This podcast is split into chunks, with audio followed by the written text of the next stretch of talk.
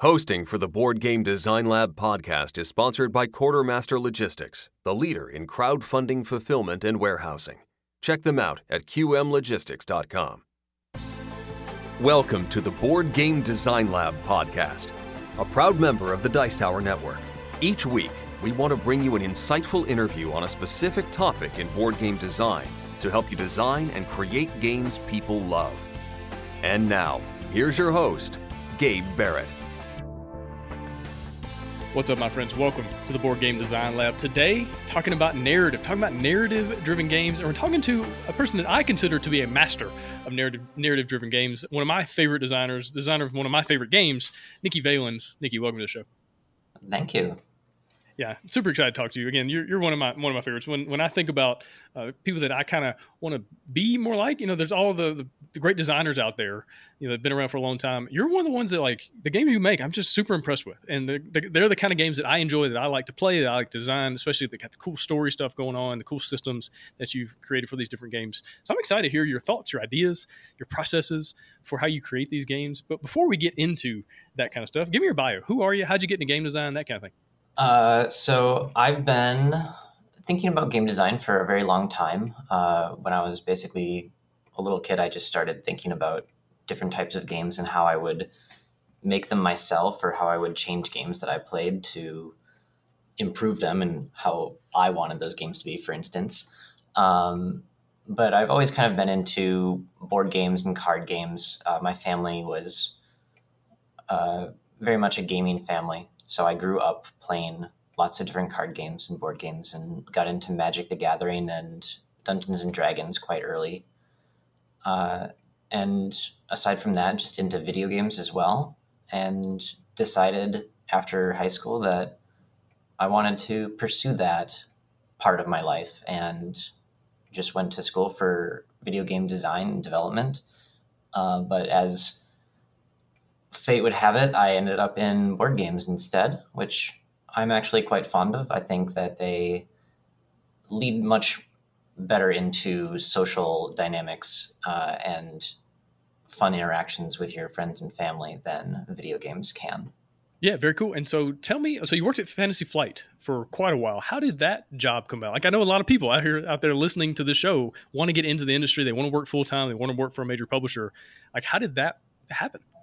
Uh, so I'd been working on a sort of a homebrew RPG system for a while and just kind of looking for various opportunities to design games. And I saw that they were hiring a new for a new position for a designer position.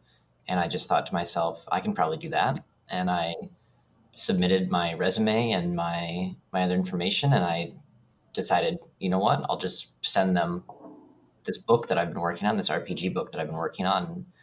Clearly, they liked what they saw and picked me up. Awesome, very cool. So I didn't I didn't realize that they would even do that. Do they still do that kind of thing? Where they put out and they say, "Hey, we need new game designers," and they just hire through resumes. I mean, they they have their listings on their website. Yeah. I think they uh, now nowadays they're large enough that they hire from within a lot if they're able to, but they're definitely still going to be listing job openings when they have them. Yeah, very cool. All right, so there you go. Anybody listening to this that wants to work for Fantasy Flight or someone equivalent, just keep looking at their job postings on their website because sometimes they might post the dream job that uh, that works out for you. That's really awesome. And so, but now you're doing a freelance thing, right? So recently you you kind of decided to go off on your own. And so how how has that been? How's it been just kind of doing the freelance side of things in comparison? Yeah, so that was almost a year ago now um, that I just decided to kind of strike out on my own and make some different things.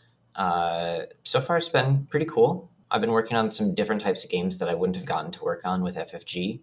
Uh, specifically, one is the expansion for Fog of Love that I got to work on, which I was really excited about. That I think I get to bring a unique experience to certain types of games because of uh, my gender and my sexuality and stuff. And I think it's important for those types of things to show up in games more often these days mm-hmm. uh, because there's just not a ton of representation for those aspects of our lives and our culture. Yeah, very cool. That's awesome. Well, I'm super excited for you. I'm excited to see what you you have coming down the road. I'm, I'm sure you have several games, you know, that, that are signed. You probably can't even talk about right now uh, that are hopefully be coming out over the next year or two. Because again, like I said, I, I love the stuff you've been doing. I'm excited to see what you come up with now that you're not in that kind of FFG box, so to speak, where you can go off and do these different types of projects and, and different angles. Mm-hmm.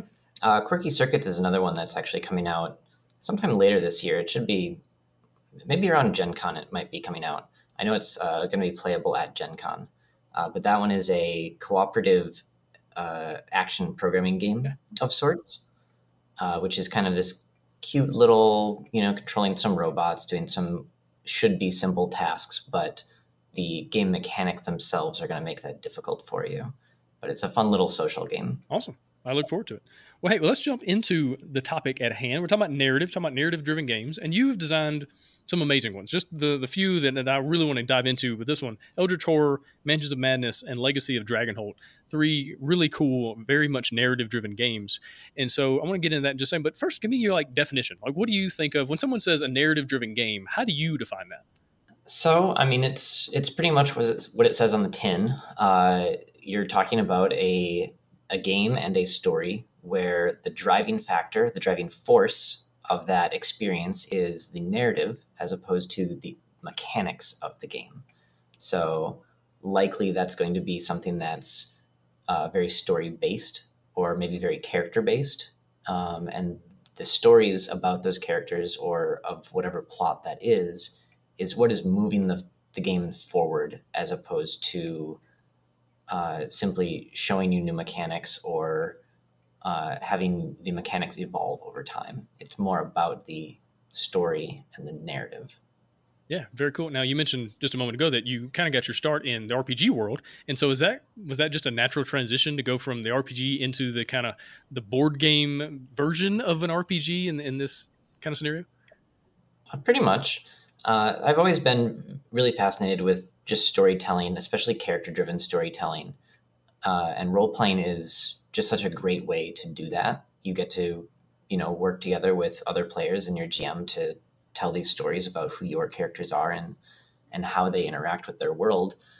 Uh, and it's very similar doing that as a designer for narrative games. Uh, I effectively get to create characters and tell a story about them and about how they react to different situation and, and the world and create uh, a situation where I can present those characters for other players to be able to control them uh, and play as them, and in some cases make their own characters or bring their own experiences to those characters' uh, lives and stories.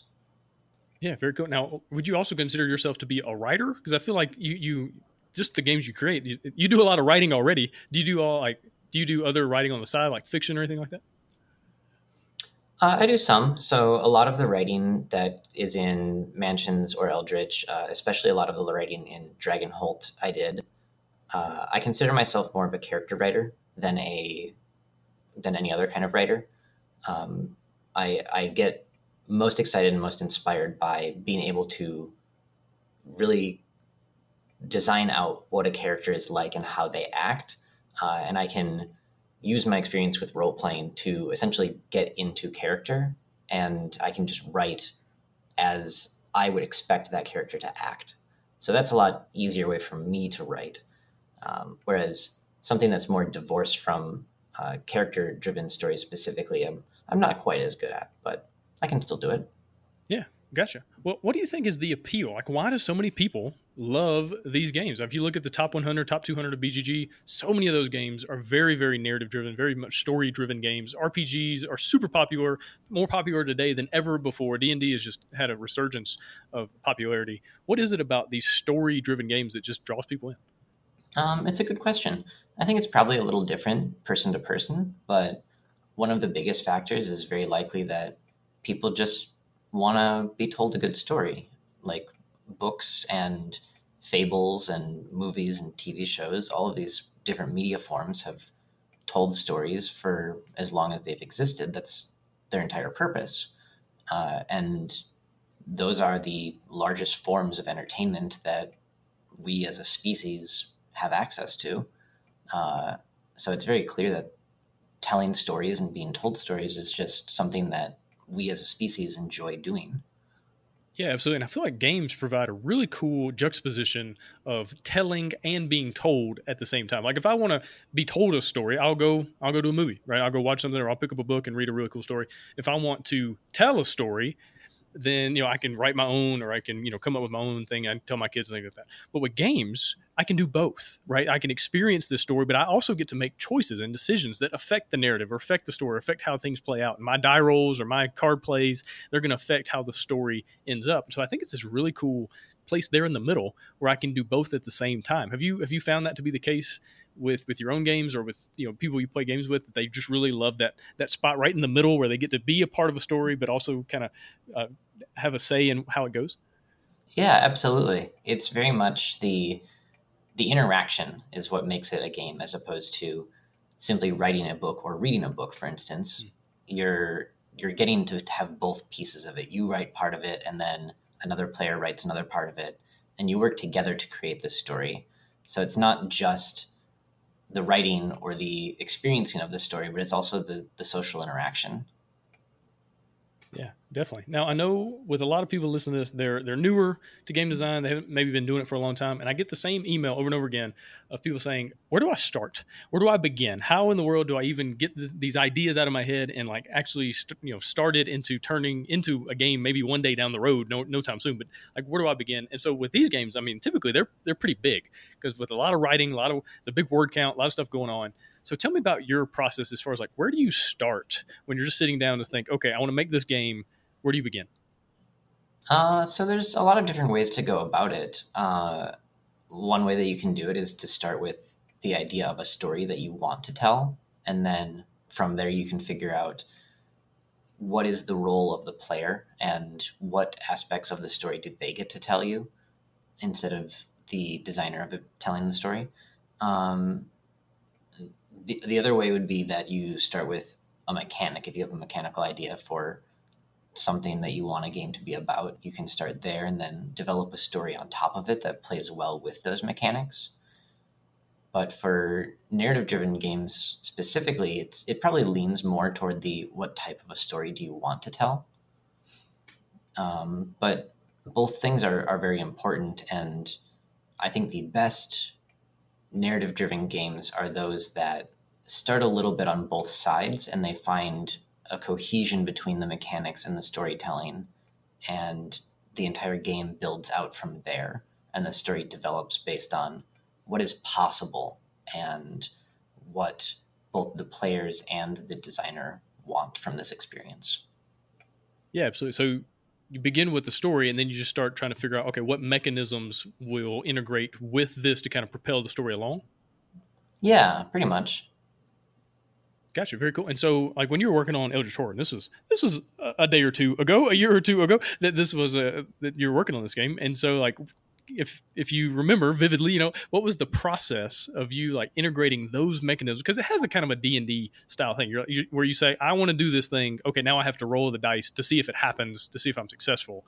And so, like, what was what was the process of kind of integrating those skill check mechanisms with the story, you know, the cards and everything going on? So before I answer that one, let me ask you this. Yeah do you view Eldritch Horror as being a narrative driven game in a similar capacity to something like Mansions of Madness? I I do not in the same capacity because Mansions of Madness is more on rails, whereas Eldritch Horror is like this big sandbox that I don't really know what's going to happen. And so Mansions of Madness is, is kind of because of the app, it, it makes it much more cohesive. Whereas Eldritch Horror, the narrative I have to fill in the, the gaps, so to speak, kind of like because I might be over here in Africa and this thing happens, and then over here in South America, this totally different thing happens, you know, and so you kind of have to fill in some of the story gaps. So I see them similar, but definitely not not the same. Okay, um, so I think of Eldritch Horror as a narrative game for sure, but I don't necessarily consider it a narrative driven game. Ah, okay. Uh, and the differentiation there that I'm making is the mechanics and how you win and lose that game are sort of at the forefront of the player's mind as they're playing it. Hmm. Uh, the decisions they make are based on how do I how do I optimize our strategy toward winning this game, or at least doing the best that we can if we know that we're likely to lose very soon. Uh, and that's not necessarily true of all players, of course. There might be players that are, you know, just playing to have whatever cool experiences that their characters can have, uh, regardless of the the win or loss of that particular game. But for the most part, I feel like it's it's the focus on the mechanics that is driving that game forward. That said, Eldritch Horror is obviously still very narrative as a game. You are playing as a character, you get to role play as that character. Your decisions are informed by your character's strengths and weaknesses and the things that you need to do according to the story. But ultimately, the the game progresses due to the mechanics and not necessarily due to the story itself or the choices of the characters in the story. Yeah, that's a really good point, and something I hadn't really taken into account up until now is that you can have a narrative game that's not a narrative driven game and, and, like you're saying because you you draw cards and things happen. There's really cool text really cool little anecdotes and stories that you kind of get to experience but at the end of the day it's roll some dice and try to succeed. And if you do something good happens. If you if you don't something bad happens. But either way it's not like changing the story overall in any way. That's that's a really interesting way to look at it. Now, when you did Mansions of Madness, was it kind of a progression of wanting to make it more uh, story driven or, or narrative driven? Um, a little bit. Going into it, we knew that we wanted Mansions to be more story driven than Eldritch is. Uh, Mansions originally comes from much closer to the role playing aspects of, of tabletop gaming uh, because it's based originally on the Call of Cthulhu RPG. Mm-hmm. So going into the second edition design and what we learned from the first edition design, we knew that we wanted it to be about the characters, about the story that was taking place, and the mechanics can kind of fall to the background, but the mechanics still very much support the narrative that's being told. Um, so in that one, I would say it's even more likely that the players are wanting to role play as those characters. Uh, and for anyone that's not familiar, Mansions and Eldritch are in the same universe. You play as basically the same characters uh, who are called investigators, and they are the same uh, cast of characters that you get to choose from in both Mansions and Eldritch. Uh, but they have their own backstories and their own, you know, interests and weaknesses and strengths that you as a player can you know read about and kind of get into character and uh, play up who those characters are. You can add your own flourishes to them, but also the story of uh, each individual session of Mansions is a, a, self-contained story on its own, where there is uh, a murder has occurred, or there's some mysterious cult doing something in a town, or whatever mystical uh, mysterious stuff that there is. But the the story is really what's driving that the progress of the game forward. You're moving around, you're exploring a mansion or the town or wherever it is that you are. You're talking to uh, other characters, non-player characters, and learning more information about what is happening. And as the game progresses, time itself moves forward within the storyline, uh, within the the world of the game. Uh, so it's more the the story and the interactions the characters have with the world that propels the game forward, as opposed to simply the mechanics. And the mechanics are there to uh, bolster that story, to support it, and give it a more uh, more weight and tension as a story. Yeah, absolutely. And I think the mechanics also separate it from being just a choose your own adventure style novel where you're just saying, I want to do this and then reading.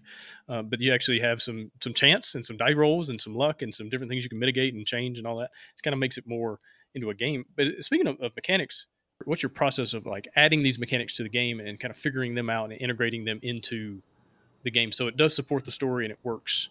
Like what what is your basically what's your mechanism process? Um, it, it depends a little bit on where I'm starting from and what the type of a story it is that I'm trying to tell. Uh, so with Mansions, because it was a second edition, I was starting with some mechanics already known that I wanted to include. Uh, for instance, I knew I wanted to include dice in some capacity.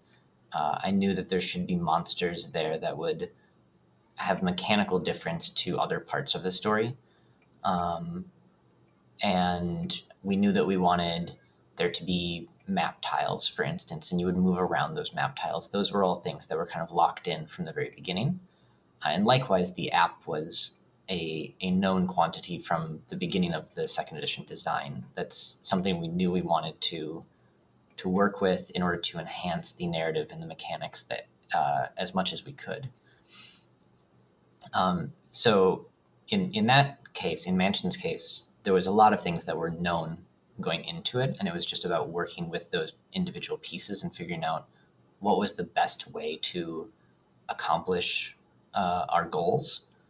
So, for instance, if I take the dice as an example, um, the Mansions Madness first edition, its dice mechanic was essentially just a D10 that you would uh, be checking against a certain skill number on your character. And if you manage to roll below your skill, so that your a higher skill value was a good thing for you, you would succeed on that check. Otherwise, you would fail.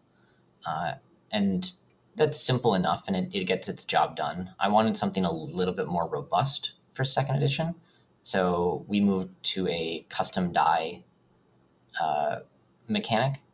And what that is for anyone that doesn't know is we've essentially got these eight sided dice where three sides are success symbols and two sides are uh, investigation symbols, and then the remaining three sides are all blanks. And one of the reasons I wanted to do this is it allows for more granularity in success and failure, which, in terms of telling a story, gives us a lot more room to tell interesting parts of that story. So, let's say a monster comes after you and is attacking you, and you are rolling three dice. Your maximum possible successes is three successes, one for each die that you've rolled. Uh, but your minimum is zero because there are blanks on these dice. Um, and then there's the fun middle range of one and two successes, which are more likely to occur than either of the uh, extremes.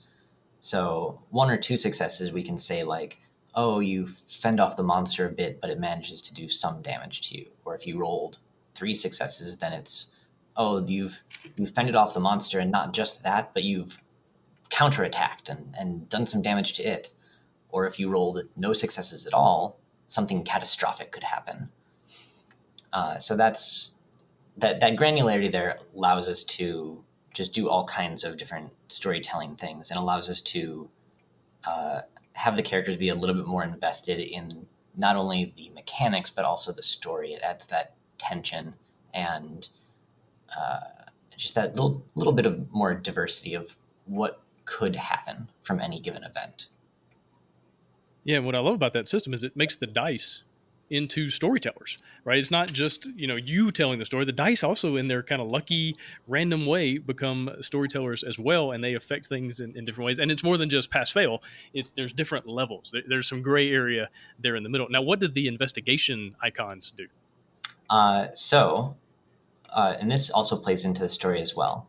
So the investigation results uh, could count as successes if you spent clues to do so. And clues are this little token resource that you get during the game. Specifically, you gain clues when you learn stuff about what is happening in the mystery in the story.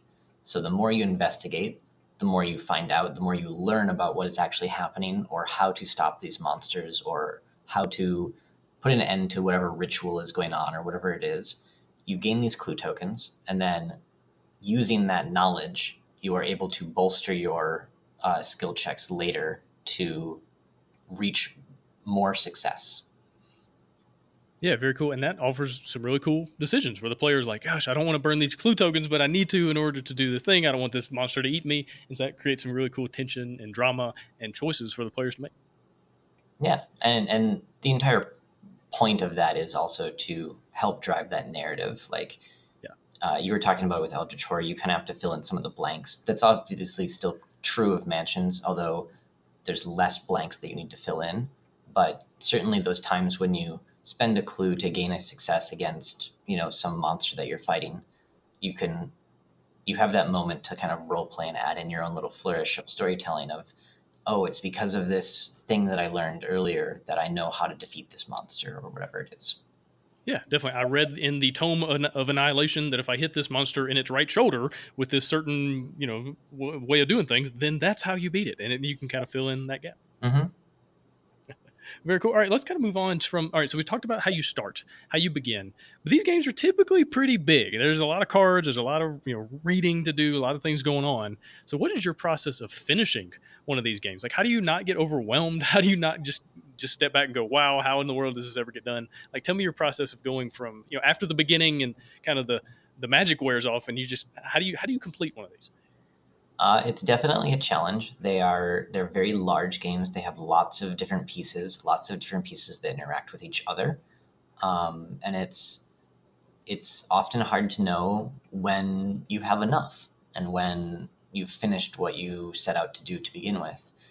Uh, one major thing that I do and is very important, I feel, is to have a vision document that you start with very early so that you know what it is that you're trying to create and the scope of this game and the story that you're trying to create as well.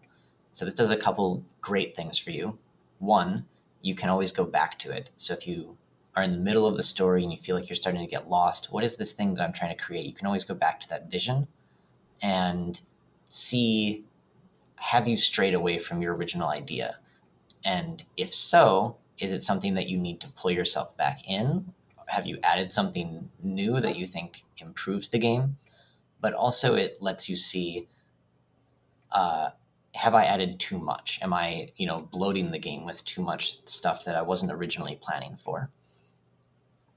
Uh, and then the other big piece of it is if you defined the scope of the game, the scope of the story, you have a pretty clear outline already as to where is the end of this story and where is the end of the game to keep yourself from designing or writing forever, which is absolutely a a, a concern.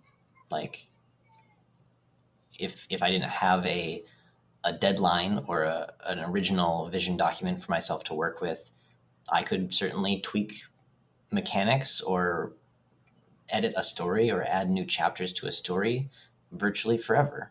Uh, and it's just about figuring out what is the most concise way to tell that story and knowing when you've completed that job and uh, how to trim some of the fat, so to speak, if you need to. Yeah, absolutely. It's a really good point. It's really helpful to know where you're going and then figure out how you're going to get there. You know, instead of just starting to drive and just drive wherever you in, you know, figured out. It's like, no, no, we're going to drive to this spot and we're going to do it in the most efficient way possible or in the best way possible. I think that's a, that's a really good way for, for any game, but especially these giant, you know, narrative driven games. Mm-hmm. Yeah, you definitely want to have a story outline of some kind uh, before you get too far in, so that you know what are the major story beats, how big is this story actually, uh, and then you can try to hit that mark as quickly as possible, or as close as possible, rather. Yeah, definitely. Now, can you walk me through a little bit of what like one of your vision documents might look like? What like do you sit down and go, okay, one to five players on it to play in sixty minutes? Like, do you kind of go all that all the way down to those kind of things, or is it just kind of more thirty thousand foot level? Like, what does what does one of your documents look like? Yeah, it's a little of both of those things. So I definitely think about player count very early. I think about the playtime of a game or a single session of a game very early. Uh, but also, if it's a campaign game, I think about what is the overall plot. How how long does it take? Like how many sessions does it take to play through the entire plot? Uh, and if it is that, what are the main story points? What what are some of the dramatic uh, narrative moments that we're hitting? And how does the story progress through those different chapters or whatever, however the the story is broken up? Yeah, gotcha. Now, do you have any tips or advice as far as tools or different things that you use or you found to work really well for kind of managing all these different things? I can imagine with like Eldritch Horror, there's fit 11 cards. I mean, no telling how many cards, especially all the expansions. Like, how do you keep all those different things organized in a way that one that you don't repeat things over and over again, but but two that you're you're making sure that everything fits together and everything works and your word counts. Like, do you have any tools that you would use or advice on that? Uh, so I don't really have any specific software per se that would do this. Um, but in, as far as physical tools, I, I keep a notebook that I write down all of my notes in, so it's all in one place. Uh, and I work with, in, in many cases, a cork board or a whiteboard so that I can just kind of draw out my ideas or, or sketch up an outline of a story as I need to. In some cases, I've had, you know, various post-it notes with story beats pinned to a uh, a cork board with you know threads running all between all of these different story points, connecting them in different ways that the story could flow. Uh, but in, in terms of how do you keep it organized, I would say you kind of have to find your own method. For me, it's keeping everything in the same place so I can see it all at once and making sure that all of my notes, all of the actual files that I've written or designed so far are documented and named in such a way that I can find them easily on my computer or in my notebook or wherever they happen to live, uh, just so I can't lose track of things. Gotcha. All right, let's switch gears just a little bit. Let's talk about Legacy of Dragonholt, which is similar to these games we've been talking about, but also distinctly different. So tell me kind of your process for designing and creating that one. So with Legacy of Dragonholt, um, I started from basically the opposite end of the spectrum, where from where Eldritch starts, which is to say, I knew I wanted to tell a story. I knew kind of what I wanted that story to be about, but more so, I knew how I wanted the players to interact with the story. And the way that I wanted them to interact with the story was as close to playing an RPG as was possible with a board game, essentially. Um, so I went into it knowing there was going to be lots and lots of text in this there's going to be very few mechanics, only the mechanics that were necessary to get the point across of what this game was and to give the players agency. And I wanted to have the players to be able to create their own characters so they could become a part of the world just like all of the characters that I had created for this story. Yeah, definitely. And and so it kind of it plays out like a choose your own adventure novel in a lot of ways, but with some added things in there. So tell me about kind of the, the extra things you added. So it's not just a choose your own adventure novel. Like tell me about the your, your process of adding the extra little mechanisms in there. Yeah, so it, it is very similar to a choose your own adventure in that for the most part you're reading a book and you get to you know some point in the story where it's your chance to make a, a decision about what is going to happen next uh, and you make your decision and you go off in a direction that's tells a different story than if you had made a different decision. And as you're making all these decisions it branches and branches and branches until you've told told your own unique version of this story. Uh, and of course there's major story beats that it kind of funnels you back into over time. So you're you're hitting some of these main points but there are definitely uh, divergent paths as you are choosing what to do in the story that can change the outcome of different events or change the outcome of the end of the campaign as a whole. Uh, and then in order to in order to give players that agency, um, what mechanics do we need in order to make that happen? So the most obvious one and the one that's used the most in the game is simply you get to make a choice. It's a very simple mechanic. You might not even have thought of that as being a mechanic, uh, but it's a story is being told to you, and you as a player are getting to choose what is the next paragraph of this story. Do I shoot an arrow at this goblin? Do I run around a corner and hide? Do I cast a magic spell? Uh, so that that is essentially the core mechanic of the system. And like I said, it's it's so light you might not even have thought of it as mechanic. Uh, and then one other piece of it is to add a little bit of tension and a bit of character creation and customization. The characters have uh, a list of skills that they are good at, things like um, athletics or uh, using magical runes, or maybe they have alchemy, or what are some other ones? We had like history was knowledge of history stuff, I think, and all kinds of different stuff acrobatics, performance, various things that uh, have a broad scope of different types of skills that your character might uh, be good at doing. And using those skills during your choices in the game uh, was simply either you have the skill or you don't. So they were just binary. There was no dice rolls of any kind in the game. Um, but for instance, if you had the archery skill, you would also then have options to use a bow when you were in combat or at certain other situations that having a bow would be helpful to you in the story. Uh, and when I'm talking about combat here, it's it's all just story. There's no like there's no board, there's no grid or miniatures moving around a, a board of any kind. You're just telling a story and essentially telling the game how you're reacting to these different situations. Yeah, very cool. All right, let's switch gears just a little bit. Let's talk about playtesting. I can imagine that playtesting these games is no small task. And so tell me kind of different things you've learned as far as things to do, maybe things not to do when playtesting these kinds of games. So again, it, depends a lot on if the game is focused on mechanics or the story more. So a game like Eldritch, which is more focused on the mechanics, those are kind of the focus of the playtesting as well. Uh, when we do playtesting for a game like that, we need to make sure that you know the balance of the game is appropriate. That a certain ancient one isn't just always going to destroy the players, or uh, that the players can't just cakewalk through fighting Cthulhu or something like that. Uh, and then on the other end of the spectrum, something like Dragonholt, which is so mechanic light, uh, the mechanics themselves can't really break per se.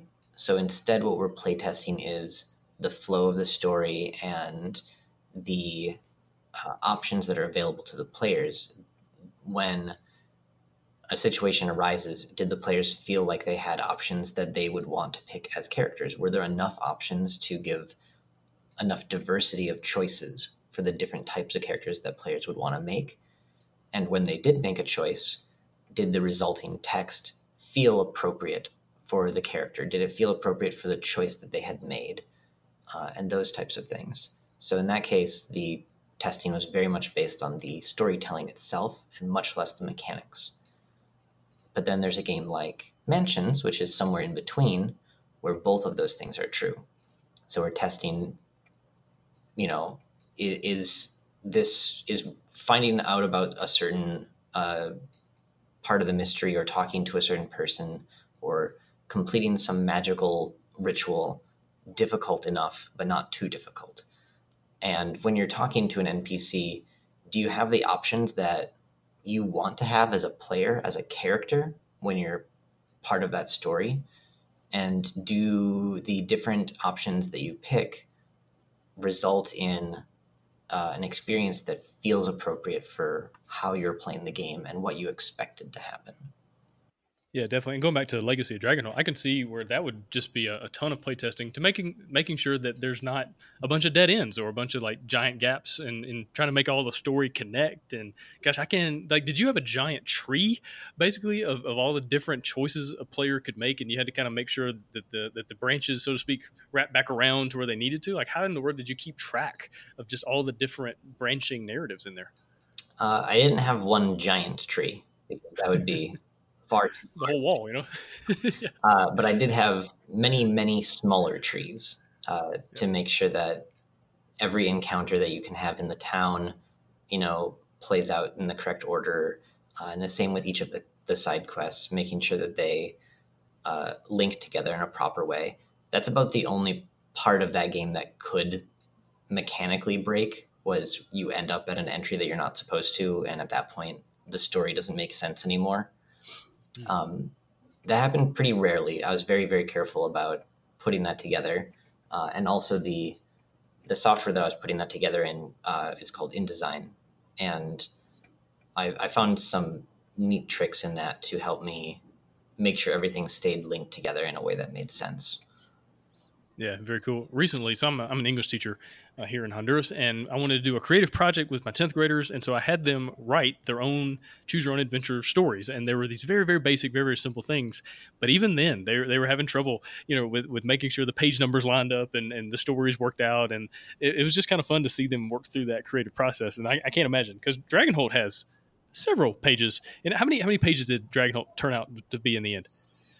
Um, the village book itself is i think 120 pages mm-hmm. uh, and then there are six quest books which are each at least 20 pages one of them is 40 i believe so yeah. there's there's a lot there's like 300 pages in total of just narrative text with no art or anything it's, it's just literally walls of text hmm. uh, yeah, that's a lot to keep track of. And so well done in that regard. That is no small feat.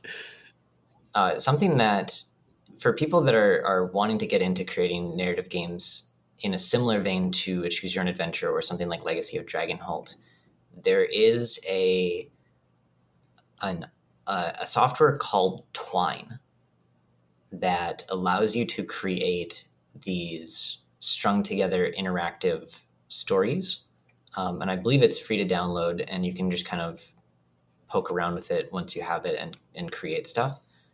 Um, but it the output that it creates is essentially an HTML document so that you can play it in a browser window hmm. um, where it can display text and display your options. And depending on how good you are at doing a little scripting or a little coding behind the scenes, you can get it to do all kinds of stuff like keep track of choices that players have made previously or it can make die rolls for probabilities of success or different things like that.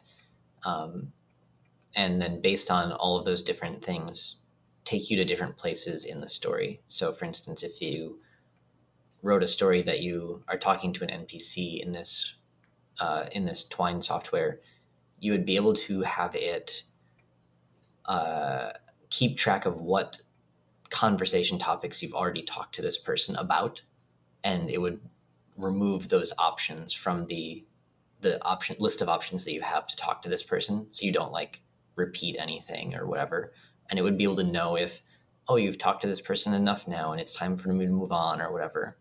So you can do all kinds of really cool stuff with that uh, behind the scenes but that's for a a digital platform yeah, that's awesome. That's definitely something I'm going to check out. I've been working on kind of a choose your own style of game with, with some of the things I've been doing at the school, and so just uh, as a way to kind of get students to go through some different things and learn learn some different uh, concepts. So that's definitely something that uh, I'll look into. Let's let's keep talking about challenges now. The three games that we've been talking about they they tell stories in very different ways. You know, one with Eldritch, it's mostly through cards. With Mansions of Madness, it's it's app driven, so you got a lot going on with the app and this digital medium. And then with Dragonholt, it's mostly through books.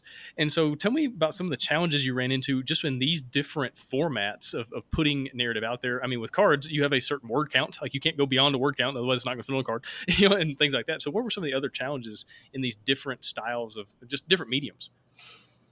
Uh, so, I mean, word count is actually a really big one, uh, not just in that the words that you're writing have to be written, and thus they take more time uh, for you or whoever it is that is doing the writing, but uh, maybe this is just me having worked for a larger studio. One of the first things I think of is the budget. Uh, how many cards do you have to work with? How many pages can you afford to print in this game?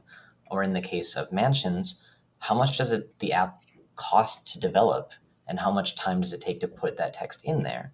Um, so based on if your if your story is based on certain different uh, intellectual properties for instance eldritch and mansions are based on the lovecraft mythos uh, but specifically the arkham horror ip which is a, a branch off of the lovecraft mythos owned by ffg staying true to what that IP is and knowing all of the different facets of it is very important. Um, another version of this would be let's say you're working with something like Lord of the Rings.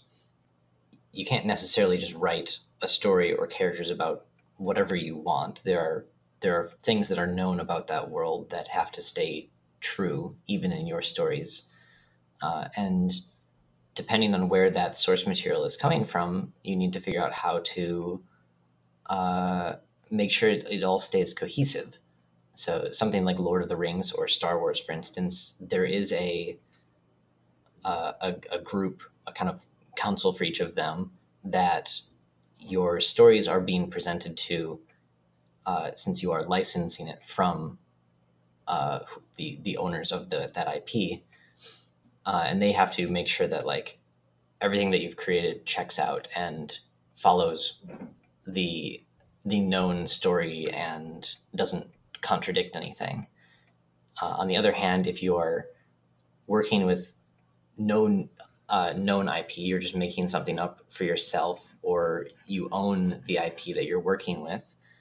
Uh, you have a lot more freedom to kind of just write about anything that you want, really.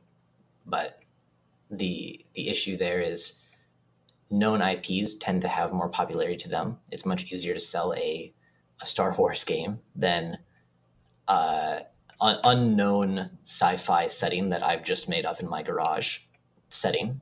Right. Um, so you need to you need to figure out how to create a, a setting that that is going to draw people in. That's going to catch their interest and give them something to to really chew on in terms of uh, becoming part of that world themselves. Yeah, absolutely. Now going back to you know working with cards and, and different things, did you do you have templates that you would use for different things just to kind of speed up the process to make it easier, or, or like what would you do as far as because when you got to come up with a whole bunch of cards or a whole bunch of you know text box in the app or a whole bunch of sections in the the Legacy Dragonholt book, like tell me about like your process of just you know efficiency and speeding up any processes that processes that you can. Uh, yeah. So I mean, not just in narrative games, but in any games that have uh, cards or similar sheets. That there's many of these sheets that are the same size, or many cards that are the same size and layout. Uh, you can use so the software that I use is called InDesign, and you can create a template in it so that essentially when you're making a new card, you just you're using the same template, and all you have to do is fill in the name and the text and give it some art and whatever else that card needs on it uh, some icons or what have you. Uh, but definitely, you you get to make these templates and and figure out what is going to be on your components going forward, so that you can do it more efficiently. And all of that kind of happens very early in design for me. Um, just kind of figuring out what what is supposed to be on these components and how to lay it out in such a way that is easy to intuit and understand for the players. Uh, and then going forward, you just get to use that same template to make all of the components so that there's consistency and it's much easier for you as a designer.